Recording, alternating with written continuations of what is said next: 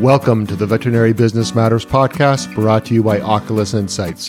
Here we will discuss topics related to veterinary business management. From small to large animal, this podcast strives to give you the insight and tools to help you improve your veterinary business. Oculus Insights, supporting businesses where great people want to be.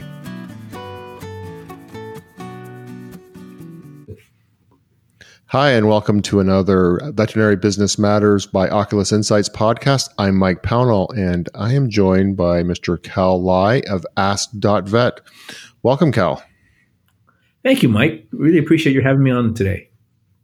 Cal and I met. We have never met in person, but we have met through video cameras. He and I were involved uh, with another gentleman on a podcast on AI. During that podcast, Cal was talking about his company, and I thought I need to get him on our podcast. He's doing some really cool things. So, Cal, tell us a little bit about yourself and um, how you got to the vet space. I'm an entrepreneur. I founded four companies in my career.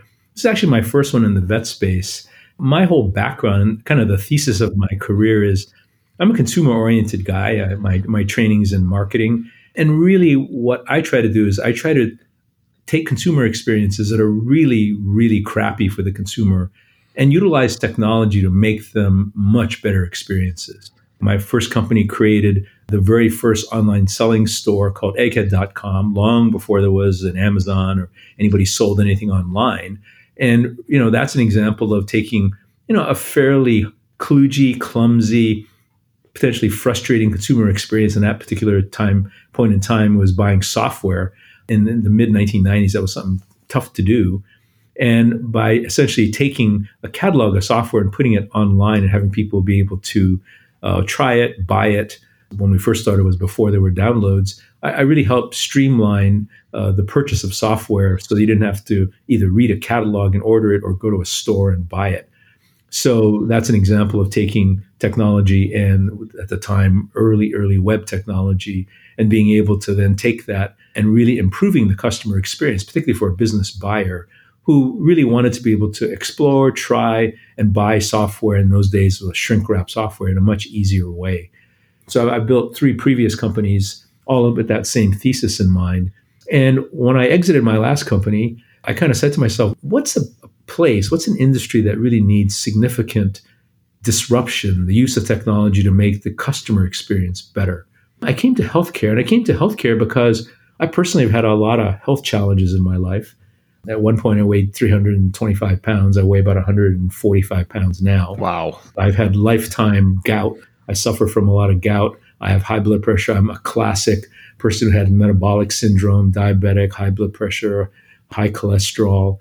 And in order to manage my own health to the point where my cholesterol is great today, I had a kidney transplant because my lifelong gout destroyed my kidneys. I've lost, you know, nearly 200 pounds, um, 180 pounds, and I kind of had to really learn to how to navigate the health system because doctors would say to me, Cal, you need to lose weight.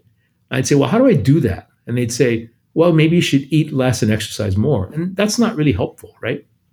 And that doesn't give me enough specific guides and didn't tell me what to do on a day to day basis to actually really change my lifestyle. So I have learned through the process that really it's all about managing your workflows. So if you can manage your personal workflows, what you eat, how you eat, how you exercise, having a real strategy and a guideline of what is your strategy towards eating? What kind of foods are best for your body? So, over a course of 10 years, I've essentially built a lifestyle and a workflow that works for me. And doctors didn't help me with that. I did that all on my own. And the results are obvious. I've, I've lost a lot of weight now that I've had the kidney transplant because of the gout. My uric acid's great. I don't have joint issues like I used to. My average blood pressure is 110 over 65. I've solved a lot of my core fundamental problems. But that took a lot of understanding of my personal workflow and how to now essentially take information I had and build that into a workflow that worked into my life. So I said, God, you know, really, if you see it as workflows, we should be able to help everybody create their own workflow and make it natural for them to build this into their lifestyle. So I thought, well, maybe my next company should be around taking technology and helping consumers improve their health on a daily basis rather than on you know a chronic care and episodic basis because if you really think about what we have in America. We have a system called sick care. You live the way you live, good or bad. And at the end of some period of time, you end up with all the chronic illnesses that we all do, whether that's being overweight and all the, the, the things that follow from that. And I learned and realized that we can manage these things day to day if we had the guidance, first of all, the understanding of what we need to do, and then the structure upon which we can impose this on our lives, the workflow. So I said, maybe I can help other people do what I've done with my life, turn my physical health around because I've been able to instantiate all of the things I need to do into my daily workflows. Then I started looking at the space and I thought, God, you know, human health is hard there's insurance, there's HIPAA, there's all these reasons why that would be really difficult to do. So I said, I wonder if animal health is similar. So I started thinking, know, I have I have animals, right? And I started thinking, yeah, it kind of is because 50% of all dogs are overweight, just like people are. And if you go to the veterinarian and they say your dog should lose 20 pounds, you say, How should I do that, doc? And they say, Well, maybe you should have your dog eat less, exercise more. They tell you the same things that human docs would tell you, and that's not helpful. So I started thinking about it and saying, God, you know, could I build a voice and digital platform, utilize some AI to essentially help people manage their pets' health and wellness every day so that they can avoid those chronic problems that come later in life? So as I started talking to veterinarians and getting deep into the industry, I realized that, wow, the same rules apply. And healthcare in the pet space is just like in the human space, it's all reactive, not proactive. And what's really hard is to get human beings to change our behavior, and just as hard to get us to change our behavior with regard to our animals, our pets.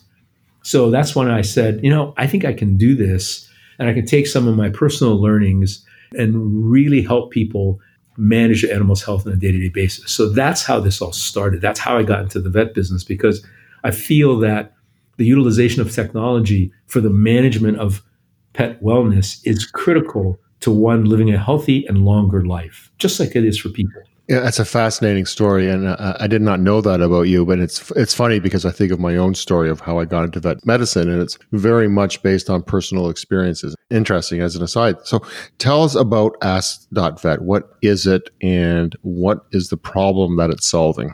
Yeah, good question. So, Ask.vet is the leader in virtual veterinary care.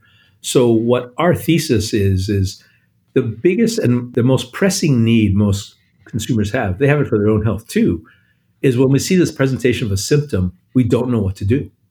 So, 3 million people every month, pet owners, at the moment they see a symptom, their dog's vomiting, scratching too much, looking lethargic, what do they do? They go to Google and they search, my dog is itching, my dog is lethargic, right?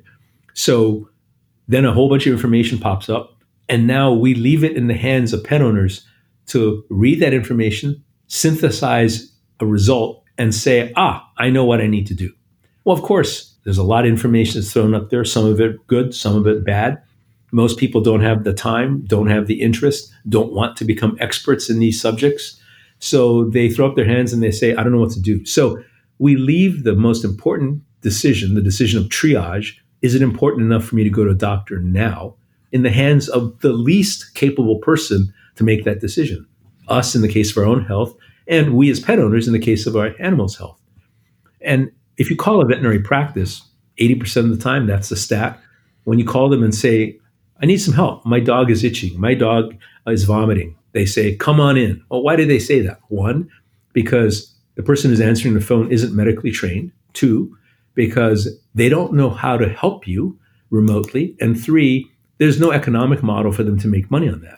So for the consumer, what the consumer interprets that as is you don't want to help me, or you just want me to come in so you can bill me and make money. So that makes the consumer cynical about going in. And it's inconvenient. I got to take time off work. I got to cart my animal in. I got to sit there. And what if nothing's wrong? Now I spent a bunch of money and I don't know what happened. I took some tests, but I found out that nothing's wrong with my dog. So it's a frustrating experience. So the whole thesis was Let's put veterinary care into the hands of consumers 24 7, instantly at their moment of need. So we created a service called Ask.vet. The Ask.vet service was a service you can text the veterinarian. Uh, we went to Google and we managed about 8,500 words and phrases, things like, my dog is itching, my dog is vomiting, my cat has diarrhea. And we popped up and said, Got a question you want to ask a veterinarian? Go to text VET, V E T, to 67076. That's our short code. People texted us. We ended up having an interaction with them 20, 25 texts back and forth, 10 to 15 minute total elapsed time. And people were really satisfied that what we did was help them triage and answer the ultimate question is this serious enough and important enough to go to the doctor? Now, of course, because there are certain laws around what's called VCPR, veterinary client patient relationship, we can't diagnose, prognose, prescribe, treat. But what we do is we provide advice and we say, well, from what you say, it's possible that this could be serious. Here's what that would look like and the progression of what you would see look like this. Or from what you're saying, and you're sending us pictures, you can send pictures or videos in, and the things that you're telling us, it doesn't look like this is serious. Here's why. Now, if you see the following things, then you should certainly seek additional uh, veterinary care. Go to your veterinarian. If you don't have one, we can refer one to you.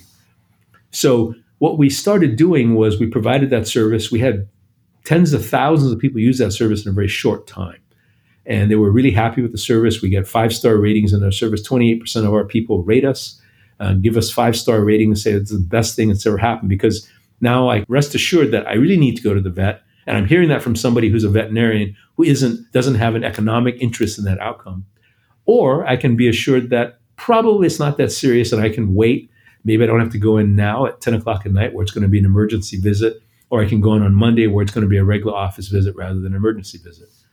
We know that 70% of all of our interactions, people do not need to go to the veterinarian right away.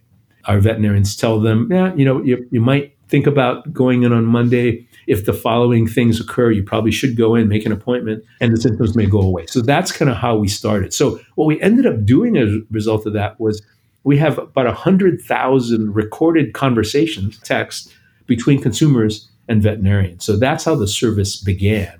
It began by putting veterinary expertise 24 7 right at the fingertips of a consumer. So when I hear you talk about it, and you know, before we talked today, I went online, looked at your website, and mm-hmm.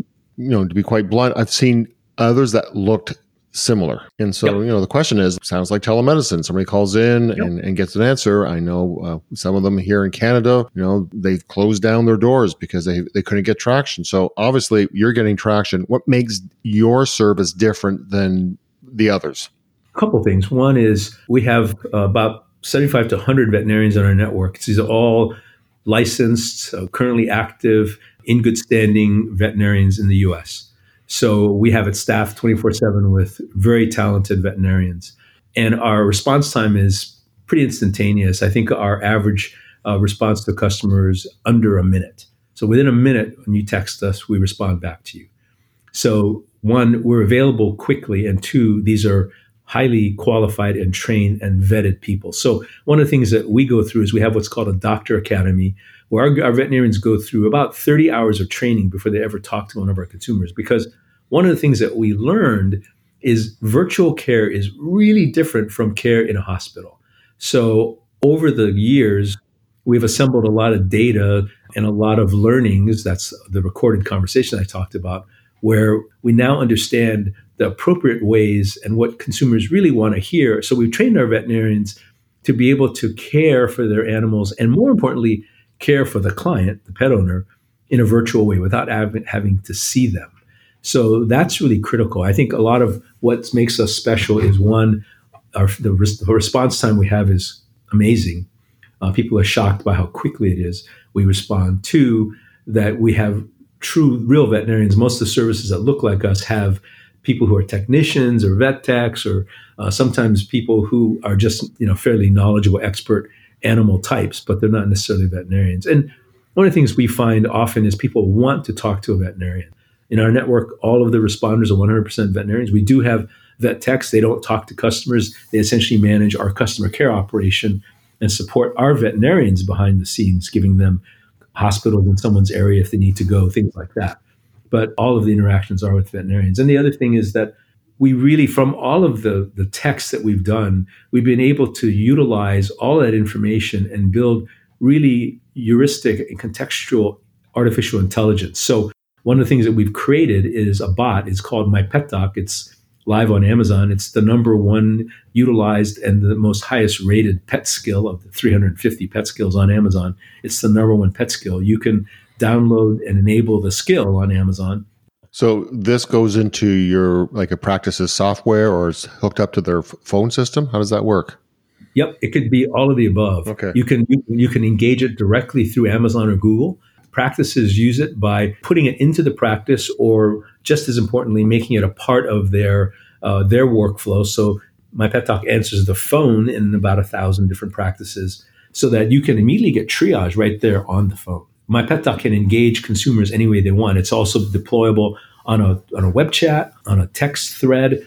So the intelligence that we've gathered from 100,000 sessions between consumers and veterinarians have now all been built as algorithms, all reviewed and continuously improved by our veterinary team to be able to respond. So we, we know that we can respond to about 80% of all of consumers' questions just by using the bot. And of course, at the end of the bot transaction, we say, if you want to talk to a veterinarian, you can. So you can either text or speak with a veterinarian directly right after the interaction with the bot if the bot didn't give you the answers you want.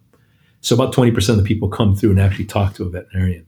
So our version of AI is to really create contextual understanding of the questions people are asking us and our system's ability to respond to those questions in a real contextual way. So unlike the really frustrating kind of bots that you have when you call when you talk to your bank and stuff, this isn't just a phone tree. This is highly contextual, highly AI driven heuristic understanding of a conversation and a response that's appropriate based on the conversations that's heard in the past. So I think it would be really helpful for people to understand this is, is to explain what AI, artificial intelligence is. I know when I heard your definition, I, I quite liked it. So maybe you want to share that with people. Yeah. I mean, for us, you know, people talk a lot about having the having of data, right? And our view is that data is really meaningless unless you can create outcomes from that data. So we have two kinds of outcomes that come from the data that we have. One is how to respond to a question appropriately. The heuristic AI part of our engine listens to conversations and is able to understand what you're actually trying to say. Not it's not a pre-programmed response. So our current bot has about 400 million different responses it can respond to questions with because it's actually listening and comparing what you say against more than 100,000 other conversations it's heard and responding the way that our vets would with an appropriate response. So that's one one use of our data. The second use of data is we really think that the future of AI in medicine is what we call anticipatory guidance. So we have this vast data lake. That data lake includes all of these text sessions we have between veterinarians and our customers, our pet owners. But more importantly, we can take in structured and unstructured data from a number of sources. So I'll give you an example of one that kind of was our pilot study in this. So one of the things about 16% of all the cases we hear are related to skin. So it's itchy, it's rash, it's fleas and ticks, it's those kinds of things, right?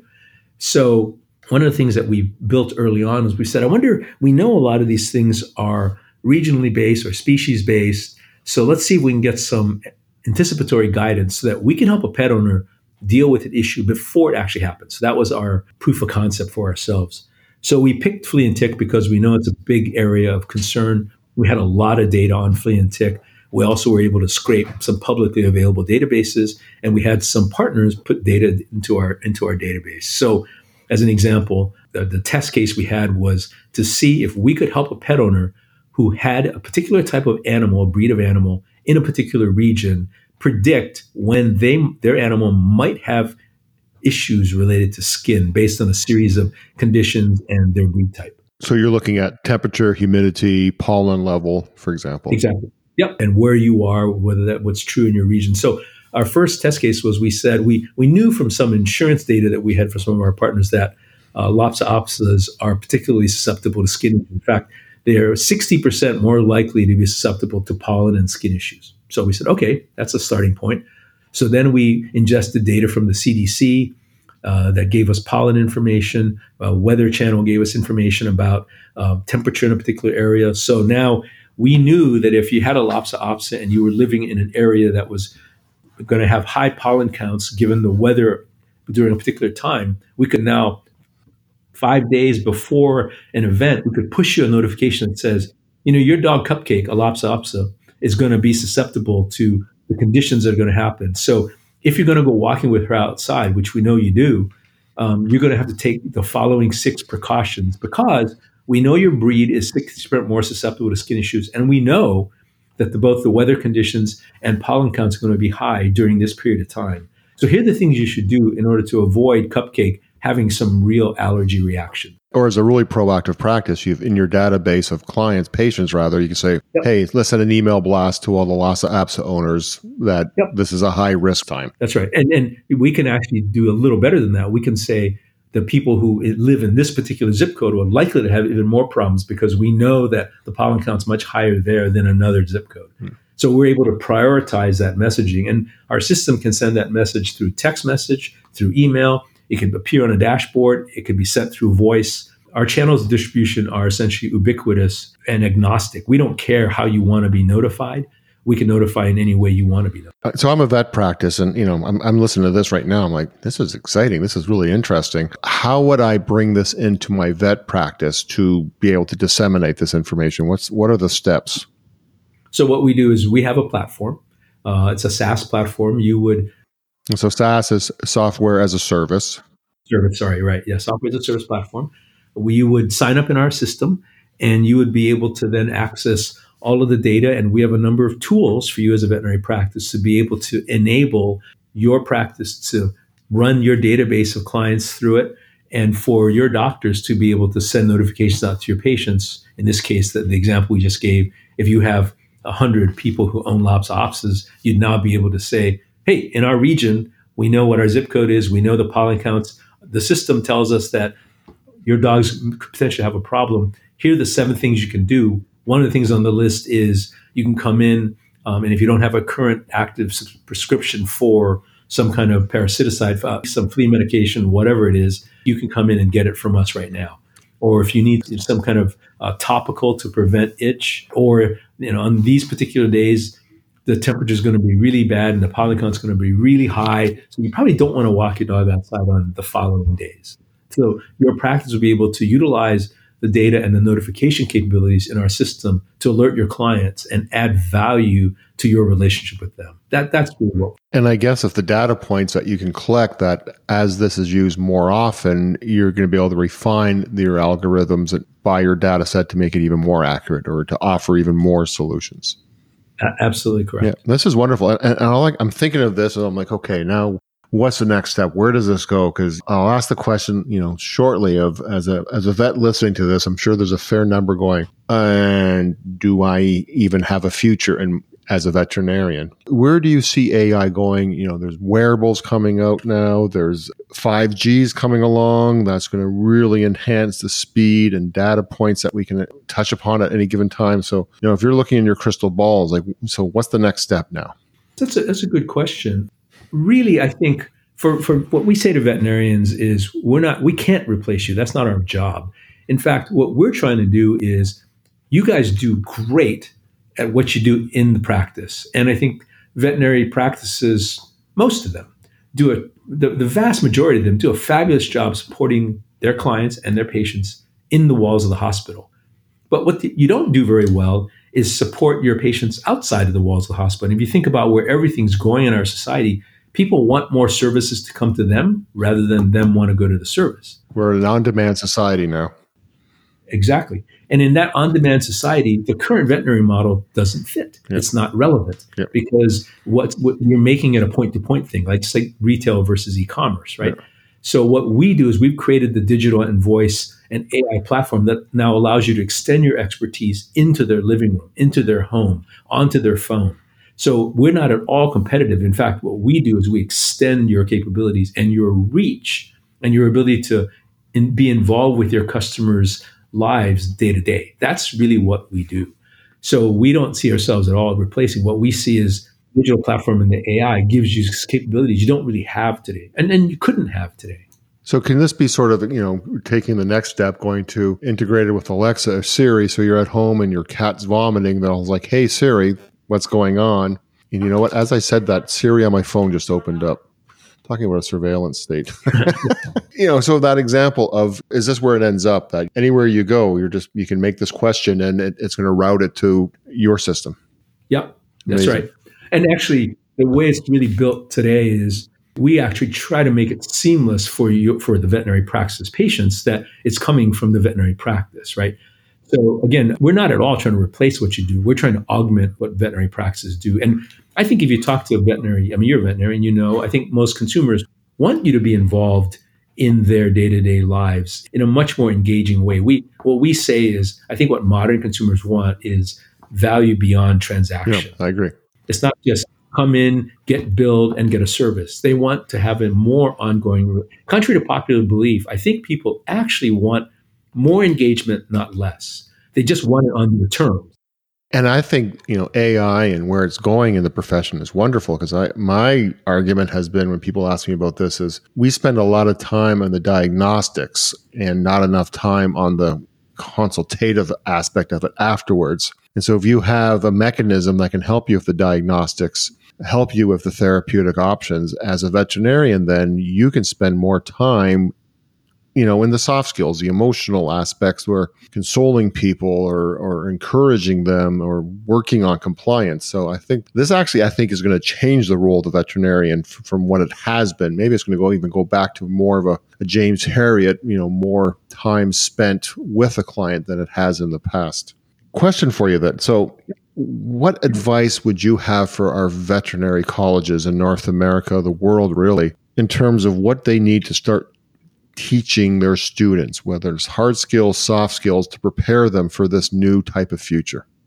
I get asked that question a lot, and I think it's a it's a really good question. I think the good news is many many you know veterinary students today this stuff comes naturally to them, right? Because if you think about it, they grew up in a generation of people who utilize mobile and digital in a way that you know I'm a boomer in a way that people in my generation we didn't have that capability. I, you know, I wish we did. I, I, I would love to be 25 years old in today's world because I think we live in a really exciting time. And I, so I think the good news is a lot of veterinary students, by by their nature, have this stuff. They understand this intuitively, right? That's really and the younger clients too. You're right, and the younger clients actually yeah. demand it, right? I mean, that's the challenge to most. I, I, hear a lot of veterinary practices say, "Well, I just want things to go back to the way it was." Mm. And whenever I hear that, I say, you know, where in society have you seen us go backwards? You know, the, the genie's already out of the bottle. And guess what? You're not going to put it back in the bottle. People want what they want. And either you find a way to monetize that and make money on that and provide the service that customers want, or you become irrelevant. That's the yeah. option, right? And I think what the, what schools really need to teach is that it's not just about the medicine. I'm not saying the medicine's not important. The medicine's obviously at the core of it all, but beyond the medicine, it's about how to provide a service and how to connect with the pet owner. Because what, what in our experience, what do pet owners really, really want? They want to know that you're there for them, that your expertise is available to them, that you care, and that everything's going to be okay. They want the peace of mind from an expert knowing that everything's going to be okay. So if they can count on that, will they pay for that on a regular basis? Absolutely, yep. they will. Yep. Absolutely. And I think that, you know, because we look at the different types of practices from the spay neuters to the some of the newer ones that are associated with some of the big box stores that just really offer the basics. I, you know, this kind of service I think is really going to just make a practice distinctive. And if you hire students that have really great emotional intelligence, empathetic, great communication skills, it's a home run. But the question I find is I think the vet schools are going to have to, this is my personal opinion, alter how they select people because the gifts of communication and empathy are not always selected now. It's marks uh, primarily. And I, I think yep. they're going to have to change the criteria to fit where the profession is going. And I, like anything, there's going to be a lag for sure, but the vet schools are going to have to catch up because there will be, I think there's going to be a huge disconnect between what's available and what clients want and what the source is. Yep. No, you're absolutely right. And, and again, I'm, I'm not at all belittling the technical medical science skills required. In fact, those are, again, those are, you know, necessary, but not sufficient. Right. And I think what happens is in the selection process, people are looking for the necessary skills, the medical skills, the science skills, all critical but beyond that, I think what has to happen in both the selection process and the training process is the softer skills are really critical too. And I hear a lot of veterinarians tell me, well, the reason we became veterinarians are because we love animals and don't like people so much. Wrong move.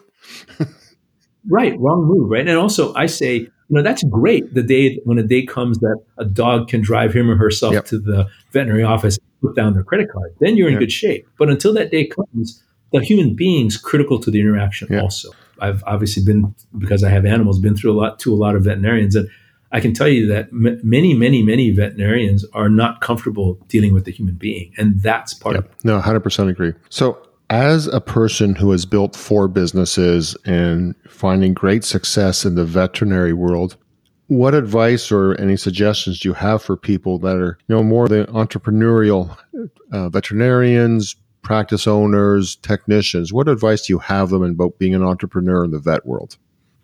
I think we live in a world where there is tremendous opportunity. I, I, know a lot of veterinarians think this is the beginning of the end. I think that is so wrongheaded. I think we haven't even gotten out of the dugout to play the game yet. I think there are so many new ways of looking at the business, looking at the veterinary industry, satisfying customer needs, and making money uh, in doing so that this is a really exciting time we live in. And my advice would be don't look backward in terms of the way it used to be and try to get everything to reformulate in that way. Look forward and say, all right, what is it people want? And if I can figure out what they want and I can satisfy that need, they'll pay me for it. And it's not just true in veterinary business, it's true in most business, right? Businesses think about themselves first and put their needs first. Well, I, I think we lived in a time and, and I, I kind of the way I look at the world is I say that there was two periods of digital transformation. 1.0 began when the computer first took off and the whole digitalization was all about making businesses more efficient, more effective, and better at running themselves. That was digital 1.0. And it worked very well for companies. We were able to increase our productivity, increase our profitability, all those things. Digital 2.0 really started with the mobile generation in around 2005, 2006, was all about the customer now being in control and the customer saying, you need to do what's right for me. Because previously, I only had a choice of consuming what you offered me. Today, with all the technology that's coming around, there's so much disruption that's capable because people who understand how to utilize technology to create a better consumer experience do so, and it completely disrupts an industry. Look at the, the cab company and, and all of the rideshare companies, how they've come along, and by putting the power and control in the hands of the consumer, have totally disrupted and in many ways destroyed the old assets that uh, the previous taxi companies built. Well, it's the same thing in the vet industry. I think if veterinarians can see that they can utilize both technology and their skills, and remember, you know, veterinarians go to school for a long time to put a lot of information between their ears and give their hands a lot of ability to to do techniques, right? To, to utilize their skills in surgery and the like.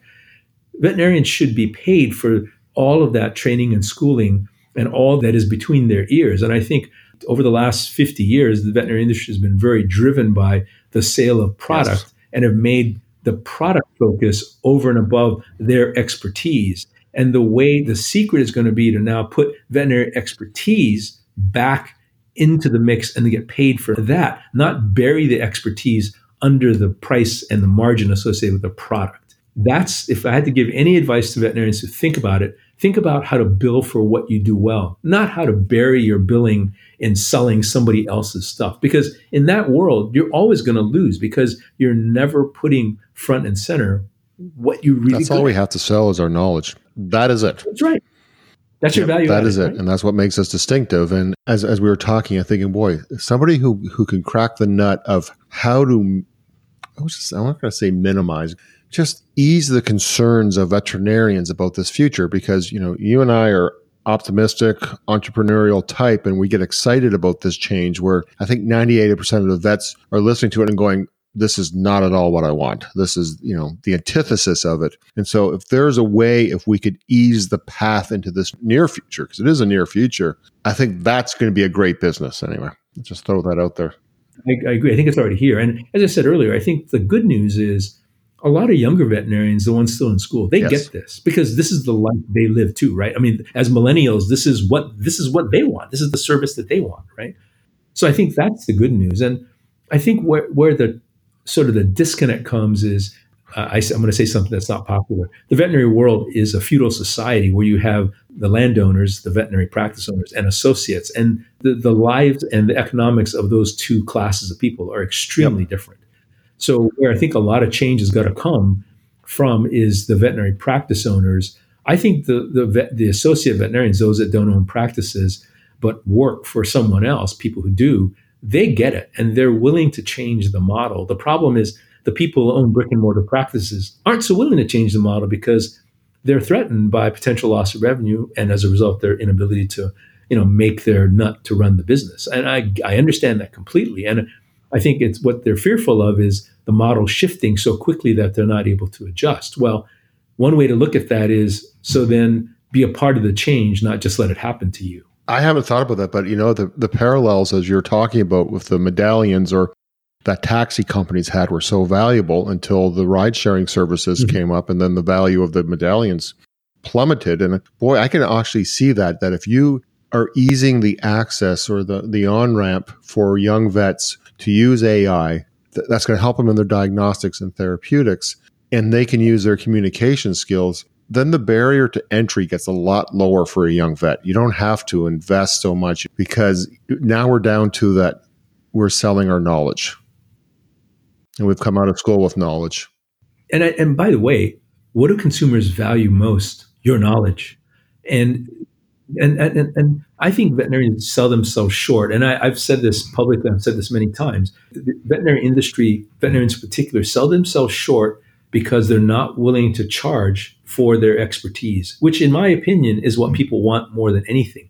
And because we've hidden it, buried it into buried the value of it in terms of you know the, the sale of product or pharma or whatever it is that's the disconnect because now people don't see where the value is because historically you've not billed for it and then now as people have moved more towards amazon or chewy or 1-800-PetMeds or whatever it is and all that product sales has disappeared veterinarians look at it and say oh my god i'm losing all of my ability to make money no that's because you never focus on your core competence you put all of your billing in things that really were orthogonal to your core competence. Focus on your expertise, sell that skill, sell what's between your ears, sell what your hands are able to do because you do surgeries. That's what people want to pay for. You've just got to be able to, you know, I always say that in any good business, there are two elements, right? You got to create value, value creation, and you got to extract that value. That's how you monetize it. Well, veterinarians have done a great job of creating value, but they buried their value creation in an extraction model that dependent on somebody else's product. Well, why does that make any sense? But you know, I'm also thinking, you know, as I'm exploring AI, is that you know, I'm hearing some vets are going to be listening to this and go, "Yes, but we're dealing with animals, and some people are on a tight budget, and we can't charge what we want to charge." You know, there's a lot of stories about that, and some valid, some just as an excuse not to charge what we should charge. But my thoughts are that AI is actually going to reduce the cost of us delivering a service, and I think that could be passed Absolutely. along. And so I think this may see this may get us to actually a, a cheaper delivery of high levels of medical care that are going to benefit pets and consumers. Yeah, and you asked me earlier what I, you know my long term vision for veterinary care is. I think veterinary care much like human care is moving towards, will essentially be a tiered approach. So if you think about, let's just make this up for a minute, we're, we're 15 years into the future. And if you look at veterinary care, my, my, my forecast would be that 80 to 90% of visits would all be virtual. And you would be able to charge for that on a subscription or possibly on a transaction basis. And a lot of veterinarians would be paid for their expertise and their knowledge. And yes, there'll be 20% of those cases that will clearly require some kind of x ray, surgery, um, some physical hands on process, those will all be available as well. And, and people will go to surgery centers, some, some local form of veterinary hospital, maybe even a, like doctors do today. They'll share facilities where they'll go see clients, or some of them will be able to do it in a mobile form where they'll have a truck and they'll drive out and be able to even do some limited x rays, some MRIs, some surgeries in a mobile facility. So I, I think there are a lot of different models, but how do you deploy expertise without all of it requiring a physical visit to a, a, brick and mortar place? That's where that tiered, stratified version of service delivery and the ability to bill for that. So now you say, all right, So you can contact us any time of day because we have AI, because we have virtual veterinarians, and ultimately, if you need to come in, we'll refer you to somebody to come. We'll refer you to somebody who's nearby to come in. But you're going to pay us twenty-five dollars a month, thirty dollars a month to have daily access to us, instantaneous access to our virtual care network. And once you engage with that, we'll direct you to the right resource you need right. to see. That's a different model, but it's a model where now your expertise is front and center, yep. and you're getting paid for it, and it's ultimately yep. what people want.